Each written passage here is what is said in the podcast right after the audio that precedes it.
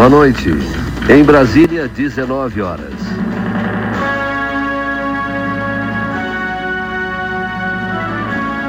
Para, para. Tá tudo errado. Isso aí é nas outras rádios. Aqui na Rádio Pinguim a coisa é diferente. Vamos de novo. Boa noite. Na Serra Gaúcha, 19 horas. Pam, pam, pararam, pam, pararam, pam, pam, tá, tarará, tá,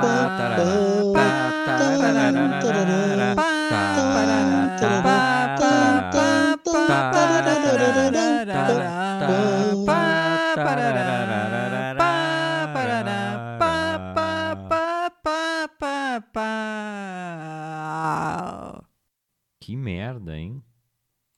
A Outra Voz. Um programa nada oficialesco. E com as estrelas mais descompassadas e desafinadas da radiofonia brasileira. A Outra Voz. Então tá, muito boa noite. Começando por aqui mais um A Outra Voz, de segunda a sexta-feira, das 7 às 8 da noite, aqui pela radiopinguim.com.br.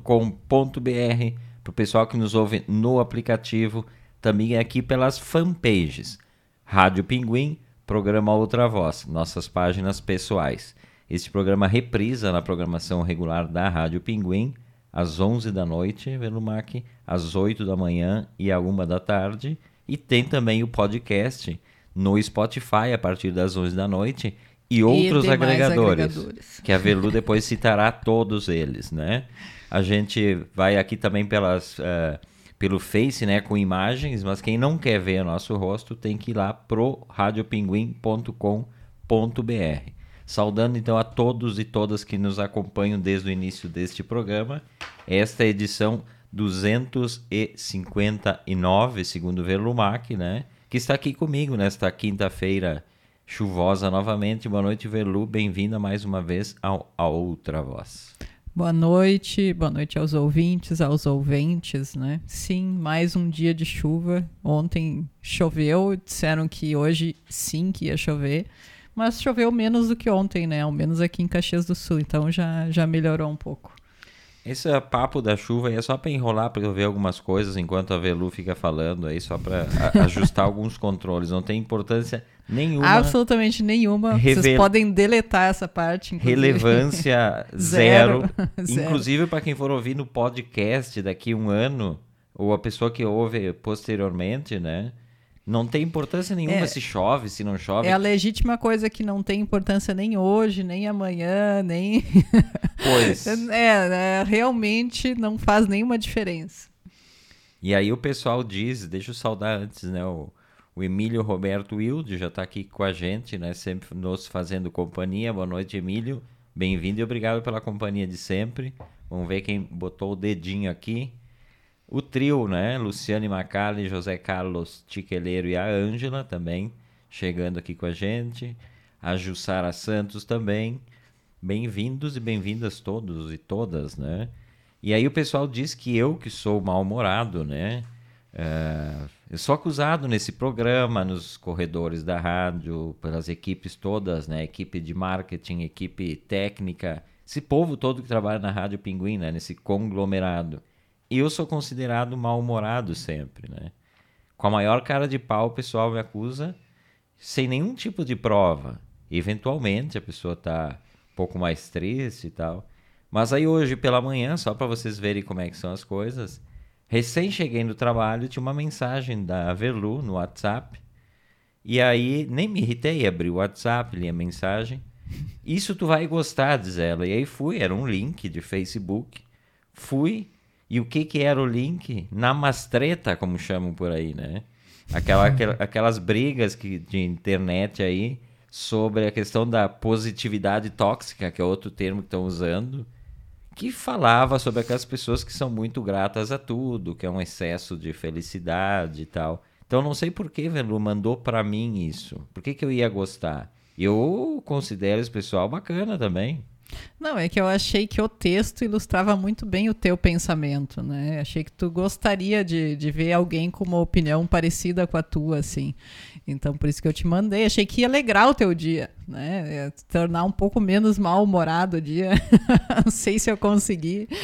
Sabe que isso se chama terceirização do mau humor. Eu sou acostumado com isso, não só com, com, com relação a Velu, quanto a alguns amigos que temos grupos. Quando o pessoal quer pensar de forma mal-humorada sobre algum assunto, tem um assunto lá e o pessoal quer, mas o pessoal se sente culpado. A Velu e os amigos se sentem culpados em expor sua opinião mal-humorada sobre determinado assunto. Aí o que, que o pessoal faz? Terceiriza para o Everton. Escreve lá, quero ouvir a opinião do Everton sobre isso. Ou humano, sabendo que eu vou ser o primeiro a responder, mas na verdade as pessoas querem que eu fale o que elas estão pensando, mas elas se sentem mal. Que é o caso da Namastreta aí, né? É, é, é, bem, bem esse o caso. É bom terceirizar assim, a incomodação, o mau humor, né? E eu fico feliz em ter uma pessoa, né? De, assim de confiança, né, que eu sei que vai reagir a isso, que eu posso enviar as mensagens, que vai ser bem tranquilo, ela vai responder, vai pegar aquela treta para ela, né, vai assumir a treta, ninar a treta, né, e, e aí é que, é que é bonito, né, a gente vê o resultado daí.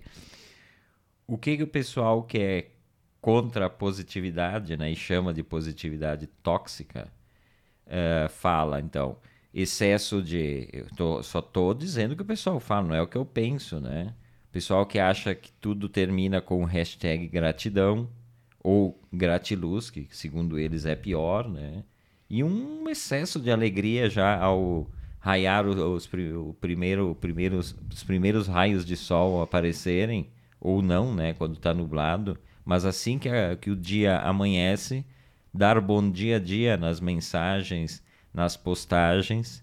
Velu se incomoda com isso, Velu?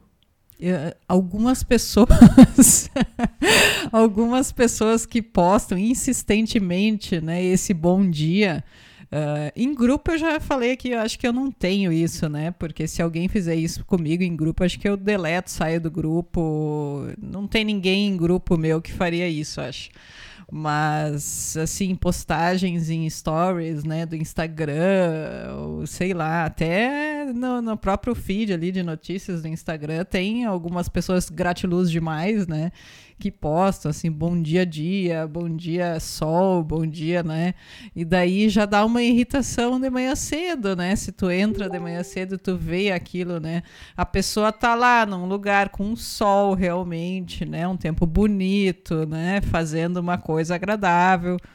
E tu abre, né, tendo ido trabalhar super cedo, dá aquela passada ali, o tempo feio, chuvoso, como tá em Caxias, né, com frequência e às vezes com frequência frio também, né? Então daí tu olha aquela postagem bom dia a dia com um solaço assim, dá um certo ódio, né, no coração.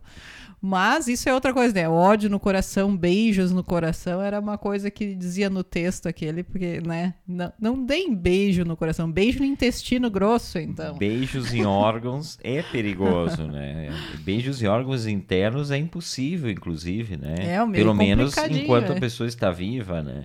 E eu, eu li, só que não tá mais aquela postagem lá, no, a pessoa retirou, provavelmente porque os gratiluz foram com tudo para cima do cara, né? É, teve um episódio recente aí da Cláudia Leite, foi no programa do Serginho Grossman.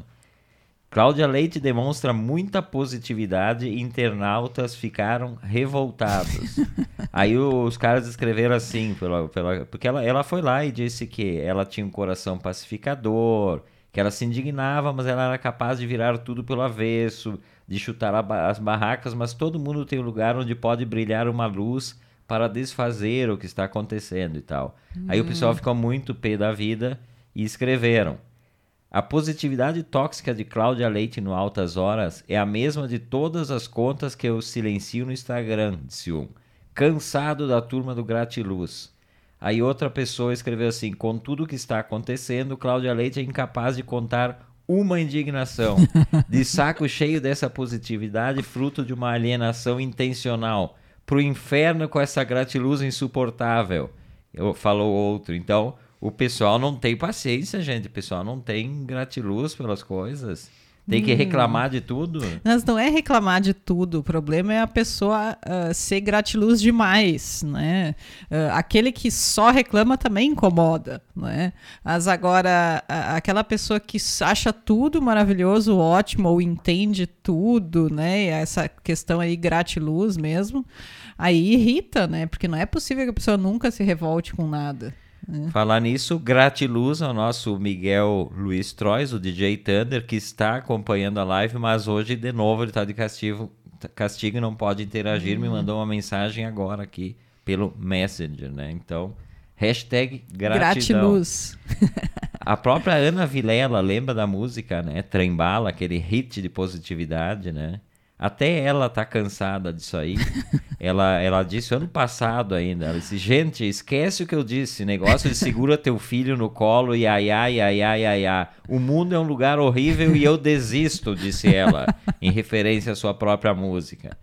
E aí ela disse ainda o seguinte: Anuncio a todos os que acham um porre a positividade de, de trem-bala que a minha próxima música é um grande Estou Cansado desta M. Acho que vocês vão amar, disse. Então, ninguém mais. Mas vamos. A Velu pode cantar, sabe cantar essa música, Velu? Ai, eu não sei cantar. Um trechinho ali, ó. Não é sobre tudo que o seu dinheiro é capaz de comprar. Onde é que tu tá? E sim sobre cada momento, sorriso a se compartilhar. compartilhar.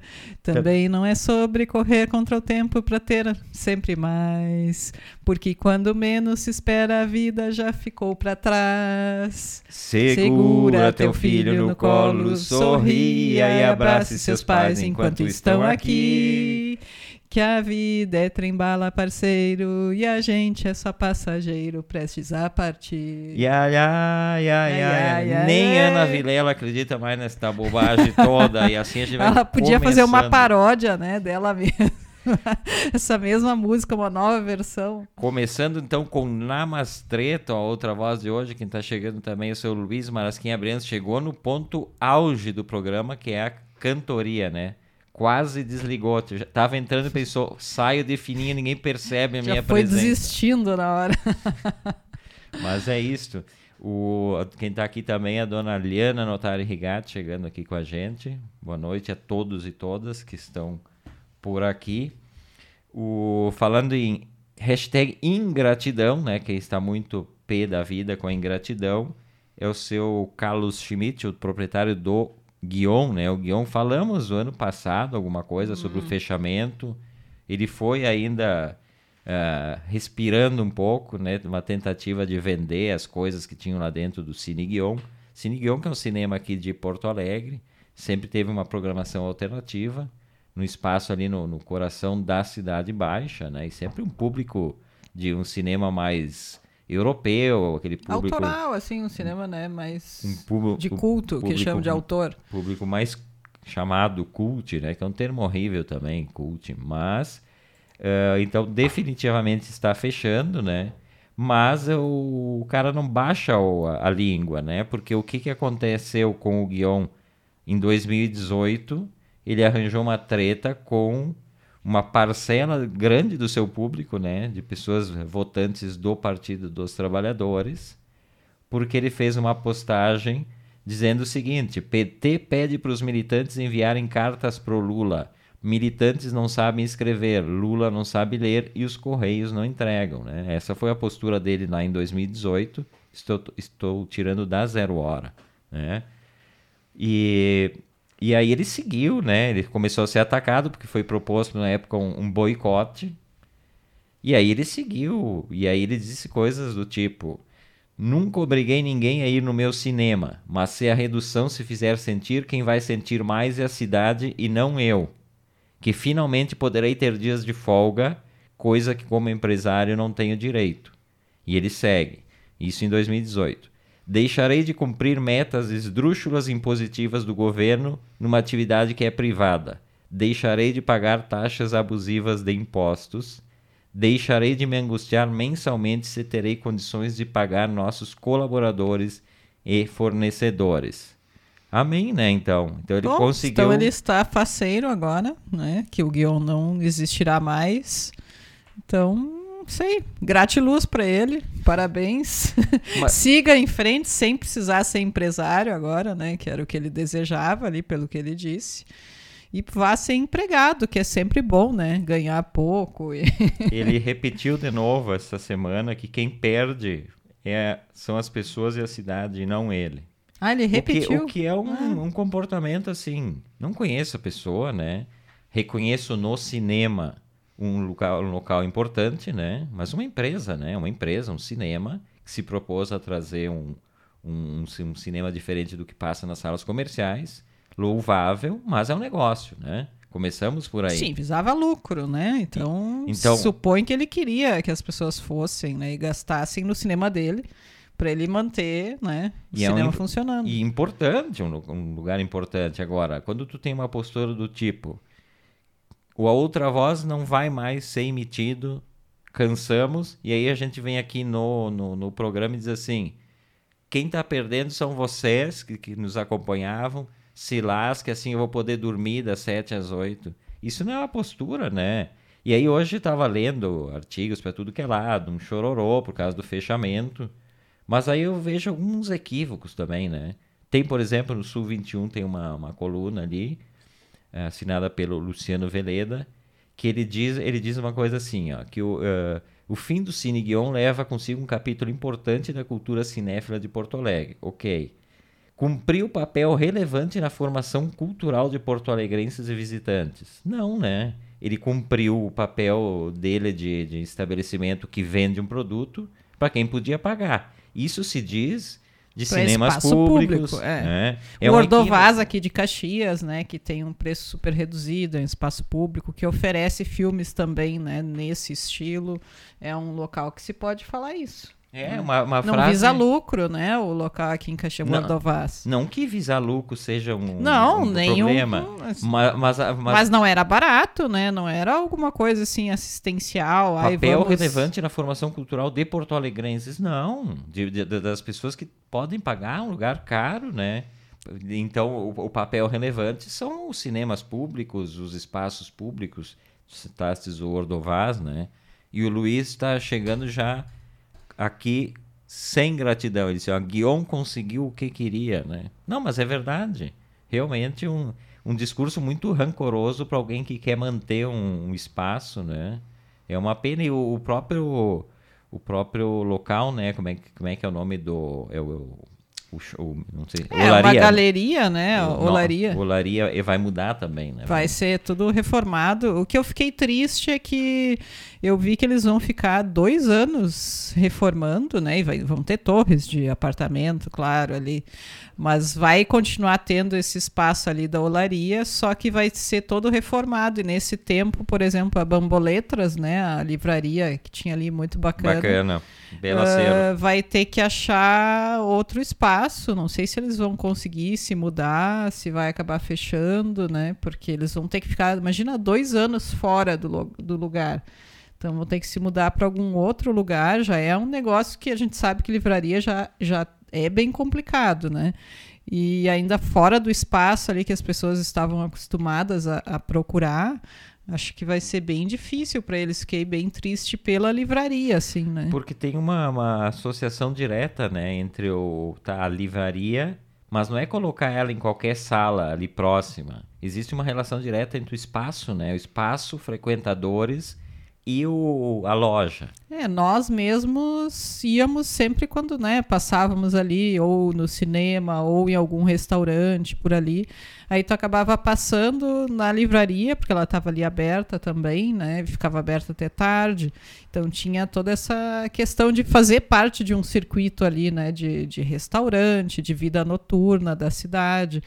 E, e mudar, eu não sei como que vai ficar, porque a Cidade Baixa faz um tempo agora que a gente não vai, né, por conta da pandemia, mas a Cidade Baixa está perdendo os espaços, né, que, que tinha. Acho que, que a Olaria era um espaço bem importante ali na Lime Silva e vai acabar ficando quase sem nenhum espaço. Verlu, para começar, ocupa teu lugar de fala. É, vida noturna é para jovens, então deixa os jovens se preocupar com a vida Não, noturna. mas na ali era uma Baixa. vida noturna já para pessoas de mais idade, já nem era jovens ali mais, né? Então, eu posso, eu tenho lugar de fala nesse espaço. Não, não tenho mais porque não estou morando mais em Porto Alegre, né? E também não estávamos mais indo com frequência, mas eh, já muito frequentei ali, inclusive na época que morava, né? Frequentava ali. Tudo bem que na época eu era mais jovem, realmente, né? Mas ah, é, os locais ali foram envelhecendo junto com as pessoas, né? Eu acho que não se renovaram muito. E eh, o público não acho que não se renovou muito ali, né? Então eu não sei, os jovens acho que igual já não já não iam muito ali. Então, sei, acho que perde assim um espaço para sair à noite de pessoas da meia idade, tipo nós, assim. O excesso da meia-idade espanta a juventude. É exatamente assim que acontece, né? E é bom que seja assim. Os jovens que vão procurar outro lugar, deixa ali para nós, né? É um lugar plano, né? Porque tem eh, condições ótimas para a terceira idade, né? Nosso caso. É Inclusive plano, vai melhorar, né? Não tem que subir escada, a acessibilidade é boa, é, é aberto, né? Para ninguém ter falta de ar e coisa assim. Tá ótimo. Tem hospitais próximos, né? É, uma das coisas que eles falam é que eles vão melhorar a acessibilidade, vai ficar tudo no mesmo nível ali, porque ali tinha um, é como se fosse uma rua, né? Isso eu achava bacana ali da olaria, que, que tu saía ali da calçada, mas ela parecia uma continuação ali, não parecia um espaço diverso, né? E agora eu acho que isso vai mudar, vai ficar meio que mais num estilo shopping mesmo, né? Então, acho que perde um pouco com isso, mas pode ficar bem bacana também, né? A gente não, não sabe como vai ficar. O Luiz Marasquim disse, pô, então eu não saio mais à noite em Porto Alegre, é do nosso time, nós estamos sem lugar para frequentar, né? Aqui em Caxias fechou o Clube dos Coroas há um tempo já, né? Porto Alegre fechando, então a gente não, não sai. Igual nós não ia sair mesmo, esse período que a gente não sai. Então ele disse, ainda bem que estou na grande Florianópolis, né? Tem que passar aí a relação dos locais onde nós seremos bem recebidos, né? Tem muito jovem em Florianópolis também. Tem bastante jovem em Florianópolis.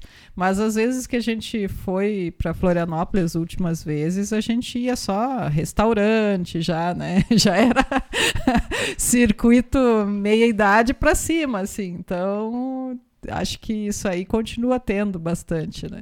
Esse é outra voz desta quinta-feira. Eu, Everton Rigatti Verlumark, batendo um papo até às oito.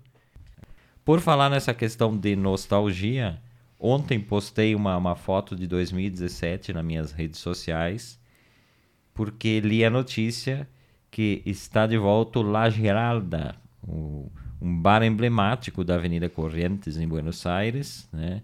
na mesma semana em que o, o, o Café La Paz, que é outro emblema da cidade, está fechando as portas, né? Dentro daquele processo de modernização das cidades e desaparecimento da história também, né? Isso é um processo que me parece às vezes meio natural e tal. Os, os estabelecimentos vivem daquela, daquela ideia romântica de um passado que já não existe mais e a necessidade de modernizar, inclusive as instalações, né? Da questão de higiene também, acaba que ou, ou vira uma coisa diferente do que era com o mesmo nome, ou desaparece, né? O Café La Paz é um café que foi frequentado pela intelectualidade eh, de Buenos Aires nos anos 60 e 70 a mil, assim, né? Grandes escritores, Pilha, por exemplo, vivia no, no Café La Paz e teve toda essa história, né? Estudantes de filosofia, o envolvimento da intelectualidade mesmo, numa das esquinas da, da Correntes. Estivemos lá por mais de uma ocasião, com amigos, inclusive, né? Sim. Com, com, com, com, com o Sérgio, né? O diretor de cinema. Com a Vicky. A. Sim. E, então, um, um lugar, um local bacana que mantinha as mesmas características de sempre e que fechou, né? E o, o La Giralda, estivemos também algumas vezes, que era, internamente, era muito bonito, assim, né? Mas naquelas condições, coisas, móveis de madeira, aquele pó de séculos ali O pó tal. que não é removido, né? Porque o pó faz parte da decoração também, né? Desses cafés aí. E o La Giralda, conhecido pelo famoso submarino e pelo, pelo cho- chocolate com churros, né? Que vinha Churros. três, três churros e um potãozinho assim de, de chocolate para ser mergulhado, né? O estilo da Espanha. Então ele sempre foi, ficou conhecido por isso. E a foto que eu postei tem uma das características do local, que é aquele neon, onde diz ali submarino, Todd, até Todd eles anunciavam ali e tal. Mas está voltando com uma roupagem um pouco mais moderninha, né? Mantiveram algumas coisas, outras tiveram que, que mexer. O, no cardápio eles não tiram o, o churros, né? Sim. Porque é a, a base Caracteriza caras, o local, ma- né? Mas vai ter comida vegana. E aí começa, né? Uma, uma outra história. Ah, mas eu né? acho que também daqui a pouco tem que se adaptar, né? A um- alguma coisa assim. Acho que, inclusive, a, comida, assim, porque os hábitos alimentares das pessoas também vão mudando, né? Então, não, às vezes não pode permanecer com o mesmo cardápio de, sei lá, 50 anos atrás, né?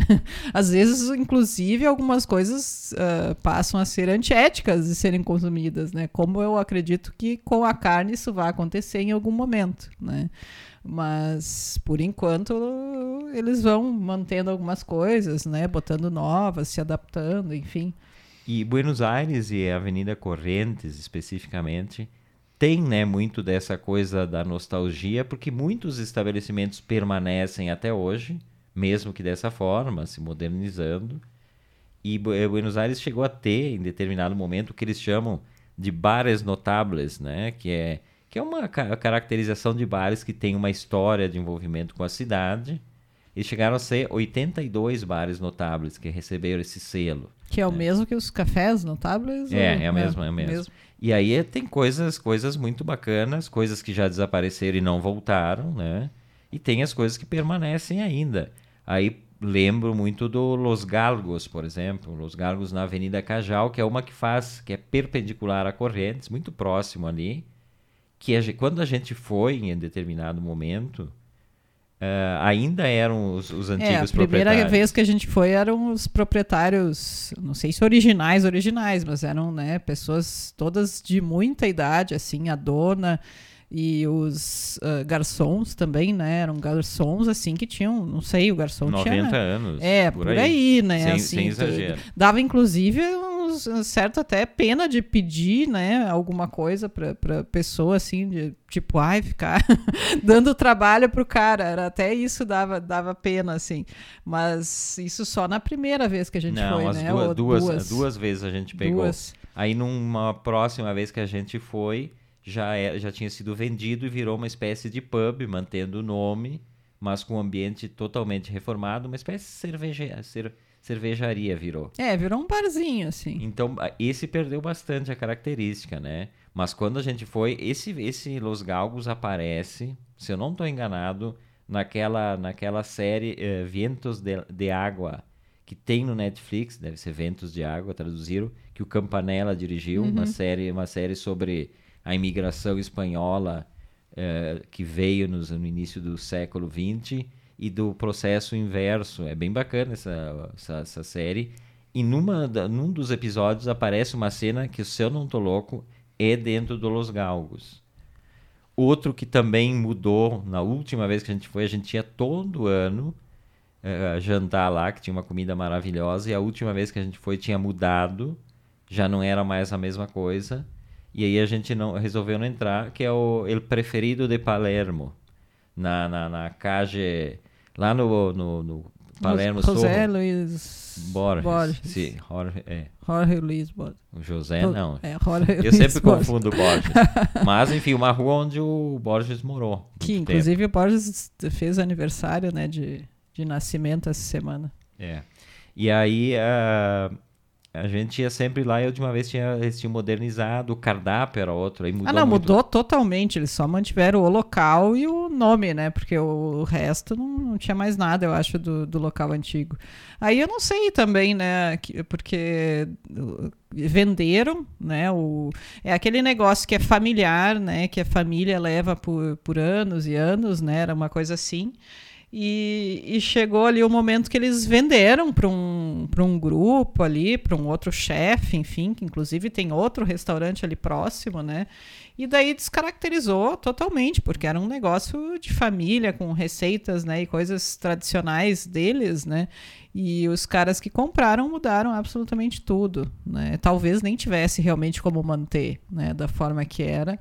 Uh, acho que só mesmo quem, quem tocava o local ali, né, de forma familiar e tal. Outro bacana que tem, esse é muito lindo, é o uh, Café Los Angelitos, né? Que é na Avenida Rivadavia, também próximo a Correntes, atrás do Congresso de, de argentino. Que é um lugar lindíssimo, né? Que tem também show de tango, né? Que a gente não chegou aí no show de tango, mas dizem que o show de tango desse café é muito legal, assim, um pouco mais tradicional, né? Diferente daqueles uh, feitos exclusivamente para turistas, né? Então, acho que é um lugar bacana de visitar. Outro emblemático é o El Britânico, que fica bem em frente ao Parque Lesama em Santelmo, né? Também já fomos. E esse também, ele está num processo bem de decadência, me parece, uhum. né? Vamos é. almoçar lá e ele já não tem, né, aquela, aquela aura de, de um café notável, né? Tem na Avenida de Maio, ali próximo à Casa Rosada, o 36 bilhares, né? Que são as 30, eram na época as 36 mesas de bilhar, que fica num, num, num segundo andar, assim. E ali próximo também o Tortone, que eu acho que é o segundo mais antigo da cidade. Que ah, conseguiu... que esse provavelmente vai né, sobreviver da forma porque ele virou turístico né, ao extremo. Acho que os locais nem frequentam o Café Tortone. Né? Então, como ele é um lugar para turista visitar, acho que vai manter as características. Né? Tem no centro ali a Confiteria Ideal, que é maravilhosa também, que também passou por um processo de restauro, mas mantiveram bastante as características. No segundo andar funciona as milongas, né, que é o tango para as pessoas dançarem realmente tango. Então é um lugar também bastante emblemático. Que mais, Velu? Aquele dos vitrais, como é que é o nome? La, las, la, las Violetas. As Violetas. Que é né? o outro. Não, esse é lindíssimo, né? É um local de, de, de chá da tarde, né? Já fomos várias vezes. Tem vitrais maravilhosos, um ambiente assim que é. Que é um lugar que vão as senhorinhas, assim, né? Muita. Parece aquela coisa assim de, de café da tarde mesmo, né? Que as senhoras vão, assim, quatro, cinco senhorinhas, assim, ocupam a mesa ali, daí tem aquele bule, né? Com chá ou com café, e elas pegam os docinhos, os salgadinhos e comem ali, se reúnem as amigas ali. Acho bem bacana, assim, né? O, o lugar e as pessoas que frequentam também, né? Devem frequentar ali há muitos e muitos anos também, né? Pois é, é, é, é, legal isso, né? Que os clientes já são conhecidos, né? Claro, obviamente a gente vai como turista ali e para esses locais o turismo também é importante. Sim. Não dá para descartar o Tortone, por exemplo, eu já vi entrevistas. O turismo, apesar de ser meio uma coisa que, que acaba com, com o ambiente pro, pro local, né? Tu, tá, tu gosta de ir no café Tortone, mas aí aquilo é invadido o tempo todo por turistas, ele perde um pouco o sentido, né, de tu sentar e tomar um café. Mas ainda se mantém bastante, né? Meu meu programa preferido meu ídolo do rádio, Alejandro Dolina, fez durante 10 anos o programa dele ao vivo do Tortone, da meia-noite às duas. À meia-noite lotava o Tortone mais do que já estava para assistirem o, o La Vengança Será Terrível. Outro, outro que é, que é, Esse a gente nunca foi, mas eu já vi uma matéria na televisão, é Il Bandeirim, que é em Abasto, uhum. muito próximo à casa do Gardel, onde Gardel viveu, que é Il Bandeirim porque o cara tem tudo bandeirinhas, aquelas flâmulas de times de futebol do mundo inteiro. E esse vem de geração em geração, se mantém. Próximo aí ao La Giralda tem o Gato Negro, né? Aquela casa de chá linda e maravilhosa. Ah, Gato Negro é, é muito bonito. Tudo feito de madeira, né? E... Parece aqueles armazéns antigos. É um, armazém antigo, né? Com os, todos os chás ali naquelas embalagens, naqueles espacinhos de madeira ali, tudo muito organizadinho, né? É, é muito lindo o, o El Gato Negro. E ali eles vêm, eu, eu, sinto o cheiro só de falar do nome dele, eu sinto aquele cheiro de especiarias e de chás, né? Que eles vendem lá também, para quem quiser comprar os, os chazinhos, Sim, tudo, eles né? vendem tudo. E neste a gente fez as fotos do Illusion, né? Que é um cine roman que eu fiz para pós em cinema, tá aí no YouTube, quem se interessar. Cine roman é um filme feito com imagens eh, eh, paradas, né? Com fotografias. E a gente fez ele em Buenos Aires. Fomos uma vez para lá para passeio, mas eu disse, mas nós temos que trabalhar também. Verlu é a estrela do, do Illusion. E aí, algumas cenas são dentro do Gato Negro. Né? Um dos cenários é o El Gato Negro. Eles não sabem, nós não pedimos autorização, mas foi feito ali dentro, né? disfarçadamente. E a Correntes tem né? essa, essa coisa nostálgica de um tempo que a gente não viveu, ainda mais que nós não somos argentinos, mas carrega isso e a gente traz isso com a gente. Não sei se são os ambientes que, que, que, que tem história, essa história tem energias, ou a vontade de viver em um tempo em que se sonhava que o mundo poderia ser aquilo, né? Das noites intermináveis. O La Giralda, por exemplo, ele, ele abriu em 1930 como uma leiteria. Em 1951 ele se torna então um bar-café e passa a funcionar 24 horas, 1951. Nossa. Né? No tempo em que Buenos Aires era considerada a Paris da América, né? Então tinha essa vida noturna. Então talvez essa imagem que a gente tenha da história que traz toda essa nostalgia daqueles locais, né? Tem lá no início, próximo ao obelisco Arturito, que é um restaurante uh, maravilhoso, tá até hoje por lá. O Pipo, não sei se ainda funciona ali na Correntes não com sei Montevidéu. Se não tinha fechado, hein? Tinham falado em fechar, que também é. era um lugar bastante frequentado por, por escritores, né? O, o próprio Pilha que eu falei também comia muito ali no, no, no Pipo. Segundo Marco de Menezes, cerveja mais quente que ele tomou em Buenos Aires, né? Pegou a fase decadente. E do... eu uh, comi uma massa que eu achei bem ruim também. eu lembro da vez que a gente foi que eu, eu não gostei da comida. E ali tem a maravilhosa Guerrin, né? Para mim, a melhor pizzaria de Buenos Aires desde 1930 e poucos. Uma, eu vi uma foto. Cheguei a salivar aqui quando falou. Essa semana eu vi uma foto. Eles fizeram uma adaptação porque a Correntes mudou um pouco, né? Ela já não tem tráfego à noite de veículos. Durante o dia tem só uma pista. E aí, em frente ao Guerrinho, o que, que eles fizeram? Uh, eles botaram mesas na rua bastante afastadas umas das outras para poder atender durante a pandemia. Porque a Guerrin é, um, é uma. Aí sim é aglomeração. Nossa. Né? É, é uma aglomeração, aglomeração, incrível. Mas a pizza dos caras. E é o horário não importa, né? Porque o pessoal sai ali do, dos teatros, dos cinemas que tem por ali. E tu chega ali a uma da manhã, tem fila, né? Pra te conseguir uma mesa e, e comer ali. É, é muita aglomeração, realmente. Outro, outra pizzaria emblemática que daí é no outro lado da, da, da, da Guerrin, que é a Los Imortales, né? Que também tem uma história imensa, assim, eles têm agora filiais. A Guerrinha, eu acho que é a única pizzaria de Buenos Aires dessas emblemáticas que não tem filial. Por enquanto, né? Mas a Los Imortales também, que é um lugar bacana para se frequentar. E todas as livrarias, né? As livrarias da Correntes. E os teatros, né? Os teatros nem se fala.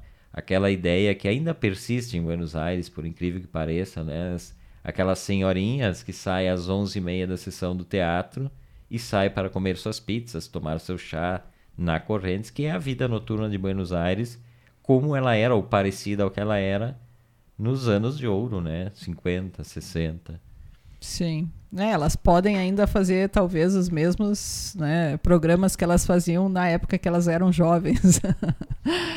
Mas, né, ali é uma região realmente que não é para tão jovens, né? Então, talvez isso vá, vá ir mudando um pouco com o tempo, como aconteceu, né, com, com tantos cafés notáveis aí que eles foram mudando, né? É, e o, o título Cafés Notáveis, na verdade, é só um título simbólico, mas não tem nenhum tipo de. Quando se criou isso, se tinha ideia, né, de, de manter a história desses locais. Mas é que sem um aporte financeiro por parte do Estado, não tem como acontecer isso, né? O que seria interessante. Não, eu acho que seria interessante, mas assim, realmente, uh, alguns locais ali precisavam de reformas, né? E precisam e a manutenção às vezes sai muito mais cara do que uh, fazer um espaço novo, né? Porque uh, todos aqueles materiais ali, aquelas madeiras, aquelas coisas que eles têm que manter, né? Para o local não cair também, né? Então tem tudo isso, é, é, complicadinho. E daí querer criar alguma coisa no estilo, ai, vamos, né? patrimônio da cidade tem que ter uma contrapartida do Estado também, né, para isso. E se não tem, eles também não podem exigir nada, né? É como é como casas históricas, né? Aquela velha discussão quando vão derrubar uma casa histórica aí vem todo mundo ah porque não sei o quê. Mas é que são situações difíceis às vezes, né? Para os proprietários, inclusive, né? Mas de qualquer forma, mesmo que seja um retorno que não é bem um retorno, é uma, uma repaginação. Fiquei feliz com La, La Hiralda ter voltado, né? E espero que um dia ainda a Possamos pandemia ir. a pandemia permita, né? E o Duli nos permita também, né? Que a partir de, agora o Duli está já numa uma idade avançada, viagens só com o Duli, né, Verlu? Sim, o nosso idosinho ali, que tá ali. Hoje ele não virou, né, a, a bunda pra gente, como ele fez ontem e fez em vários programas aí. Por enquanto ele tá assistindo de frente, ele não, não se ofendeu com nada, não achou nada muito ruim por enquanto, então ele, ele tá tranquilo hoje. Esse é outra voz desta quinta-feira. Verlumac e eu, Everton Rigatti, até às oito, batendo um papo aqui. Arte, cultura, comportamento pelo site radiopinguim.com.br, pelas fanpages e pelo aplicativo. E uma saudação ao pessoal que nos ouve no futuro ou no passado. Como é que a gente pensa isso, Velo? Pessoal que ouve depois no podcast é futuro ou passado? Ah, pode escolher, assim, não faz muita diferença desde que ouça, a gente fica feliz, né? Futuro do pretérito, que eu nunca entendi muito bem essa lição aí. Minha mãe é professora português, mas Ai, eu não aprendi. não fala isso que ela vai querer te explicar, hein? Melhor deixa, deixa quieto. Isso, isso entra na categoria das inutilidades. Futuro do pretérito. Sabe falar alguma um verbo no futuro do pretérito? Uh, futuro do pretérito. Se eu. É o C, será? É, ou é, eu encontraria. Agora não lembro mais. Deixa eu saudar aqui a Kitty Contini, está chegando aqui com a gente. Boa noite, Kitty, bem-vinda também. E quando começa a falar em Buenos Aires, a gente se empolga, né? Eu já falei várias vezes que eu viveria nessa cidade para sempre, né? Pelo menos digo agora isso, não sei se, se seria real isso. Mas aí hoje é aniversário de nascimento de um dos maiores escritores da história argentina. Ele que não nasceu na Argentina, né? Mas filho de pais argentinos, o pai que trabalhava numa num consulado, embaixada argentina. Estou falando do Julio Cortázar, o cara que fez uma revolução da literatura uh, em espanhol, mesmo que tenha muita gente que naquele momento não tinha, não tenha concordado com isso. Ele nasceu em 26 de agosto de 1914 em Bruxelas então, a primeira parte da infância dele, ele viveu entre Zurique e Barcelona, porque tinha guerra e, e eles iam meio que fugindo da guerra, né? Uh, então, Zurique e Barcelona, e eles chegaram na Argentina em 1918. Então, ele tinha quatro anos, e aí eles vão morar numa cidadezinha próxima a Buenos Aires, é Banfield, a partir de 1920.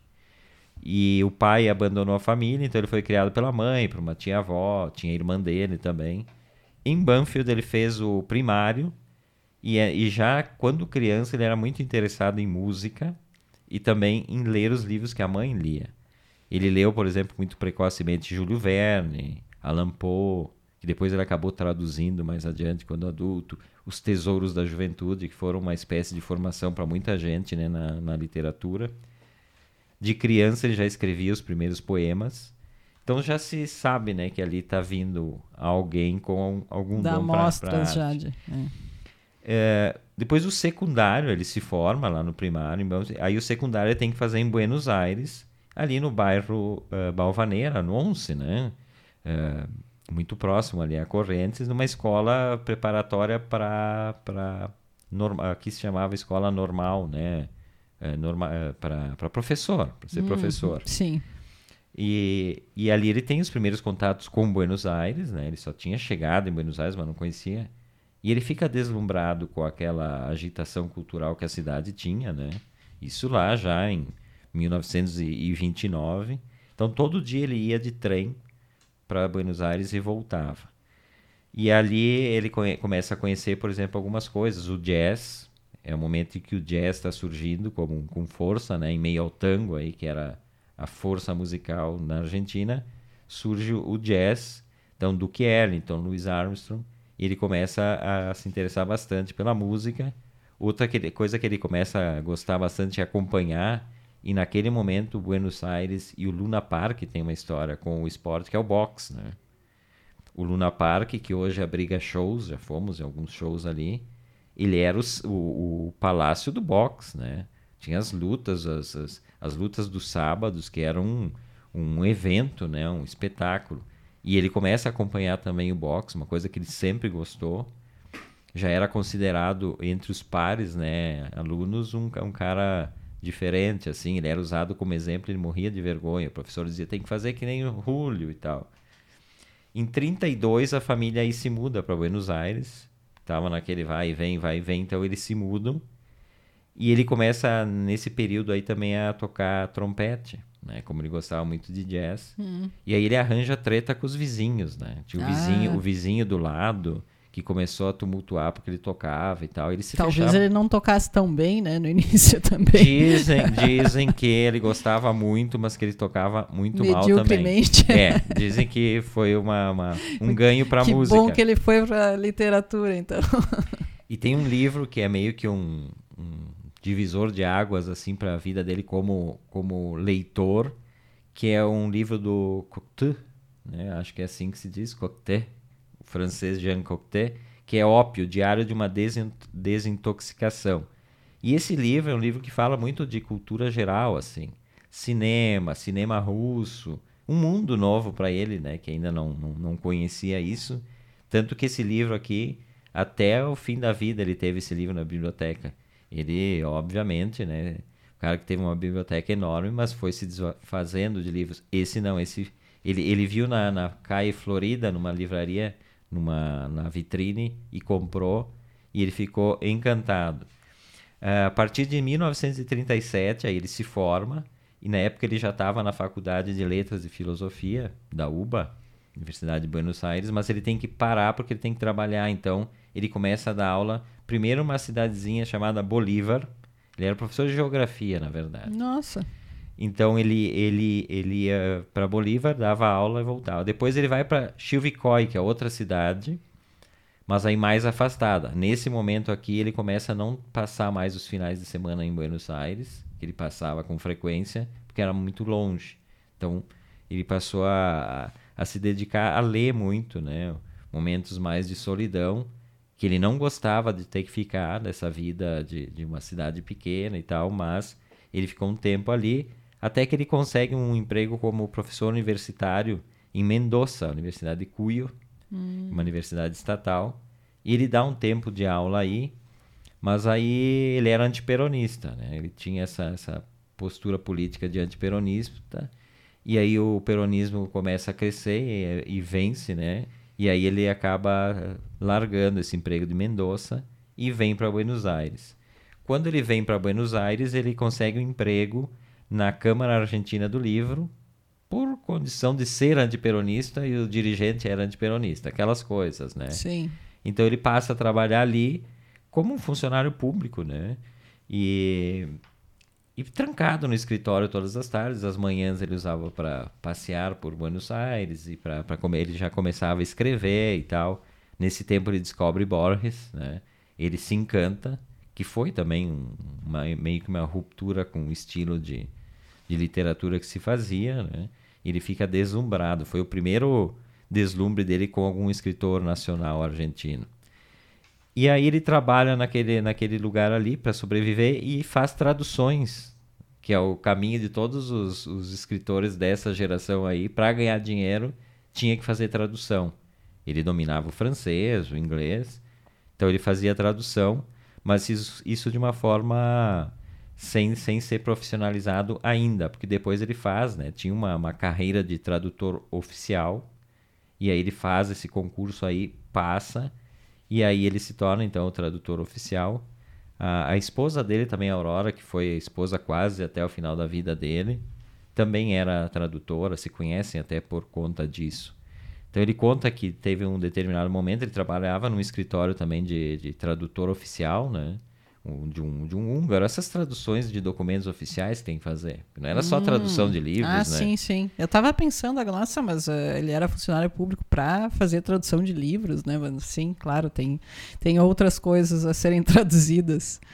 E aí ele conta, tem determinada passagem, tem um livro bacana que é o Cortázar por Buenos Aires, Buenos Aires por Cortázar, do Diego Tomás. É um livro muito bacana que analisa a vida do, do Cortázar com relação à cidade de Buenos Aires, né? Porque ele passou no máximo um quarto da vida dele na cidade de Buenos Aires. Só que ela tá, a literatura dele está muito impregnada da cidade. Sim. É, deve ter sido. É um quarto, mas foi um quarto muito importante para ele, né? E ele tinha uma coisa, assim, ele, ele não gostava de, de, de, contato com outros escritores, por exemplo, né? Ele, ele sempre teve essa, essa postura muito crítica ao, ao excesso de solenidade que ele dizia. Ele dizia que, que isso não uh, escritores que vestem gravata e terno para escrever não são escritores. Ele tinha uma coisa toda. E ele conta que durante a carreira dele como tradutor oficial, ele fazia traduções para as prostitutas. As prostitutas que trabalhavam no porto de Buenos Aires recebiam cartas dos seus marinheiros de várias línguas e elas iam para fazer a tradução, né? Que ele herdou do dono, o dono fazia isso, o dono do cartório de tradução ali passou essa incumbência para ele. Ele foi testemunha, inclusive, via carta de um crime. Ele conta, né? Hum, e deve ter usado algumas histórias, né, para os livros dele também. Com certeza, né? E, e aí tem, tem muita coisa, assim, sobre o Cortázar. É uma, é uma história rica de vida, né? Por exemplo, a literatura como uma libertação de, de, de traumas. Ele tinha um problema com comida. Mesmo que a mãe dele fosse muito caprichosa, ele sempre ficava olhando muito a comida antes de comer, porque ele tinha medo de uma, de uma mosca ter pousado, de ter mosca e ter barata. Isso se chama toque, se ele não sabia na época. Mas aí ele curou escrevendo um conto que se chama Circe, que era o conto era o seguinte, era uma mulher que dois ex-namorados se suicidaram. E eles se suicidaram porque ela enviou para cada um deles, em momentos diferentes, um bombom com uma barata no meio. Eles comeram. E aí, a partir dali, passou a não se estressar mais com Nossa, que jeito inusitado, né? De, de se curar de toque. A arte liberta, né? E aí o grande, né? O grande romance, o segundo romance dele, que, que é um divisor de águas na literatura espanhol, é o Jogo da Amarelinha, La Rayuela, né? Que é um livro maravilhoso.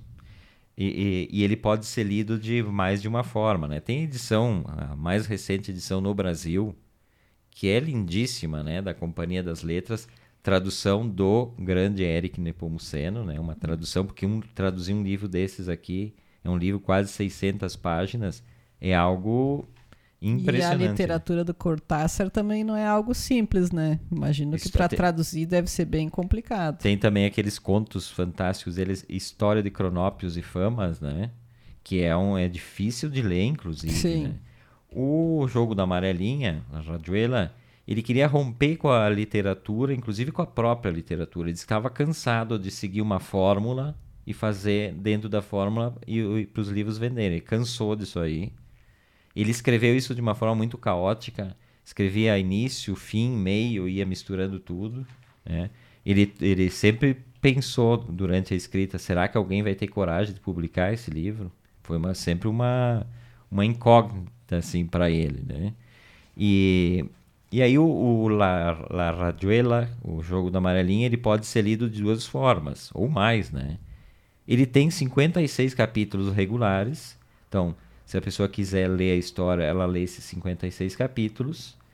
Só que o livro todo tem 155 capítulos, e aí existe uma, uma forma de ler esse livro, que é, uh, eles dão então a, a receita. Então, tu termina um capítulo e aí ali está indicado para onde tu pode pular se tu quer fazer o caminho mais longo. Eu li dessa forma, né? O caminho mais longo. Então tu está no capítulo Uh, 70, tu começa no 73, daí tu pula pro 1, pro 2, pro 116 e por aí vai, numa sequência que ele determinou. Uhum. né?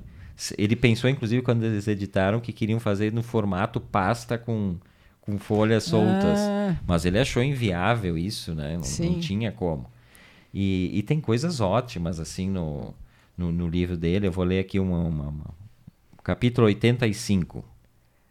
As vidas que terminam como os artigos literários de jornais e revistas, tão faustosos na primeira página e arrematando numa cauda esvaída, lá pela página 32, entre anúncios de leilões e de tubos de dentifrício.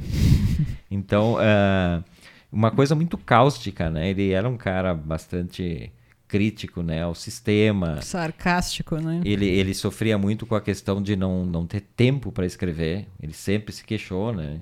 Ah, e ele, ele viveu em, eh, em Buenos Aires só até mi- eh, 37 anos, né? Depois ele vai para Paris e ele só volta a passeio para Buenos Aires. No máximo oito vezes ele voltou nesse tempo todo. Mas ele se radicou em Paris e lá ficou, né? E E ele, em Paris ele trabalhava como tradutor e escritor. ele, seguia, ele seguia escrevendo e a tradução também sempre fez parte, né, do, do- do- da forma de sobreviver, né? A gente sabe, nunca foi um cara rico assim, mas ele ele morreu em Paris, né? Em 1984, se eu não me engano. Ele era ele não era tão, tão, tão- ele tinha 60 e poucos anos.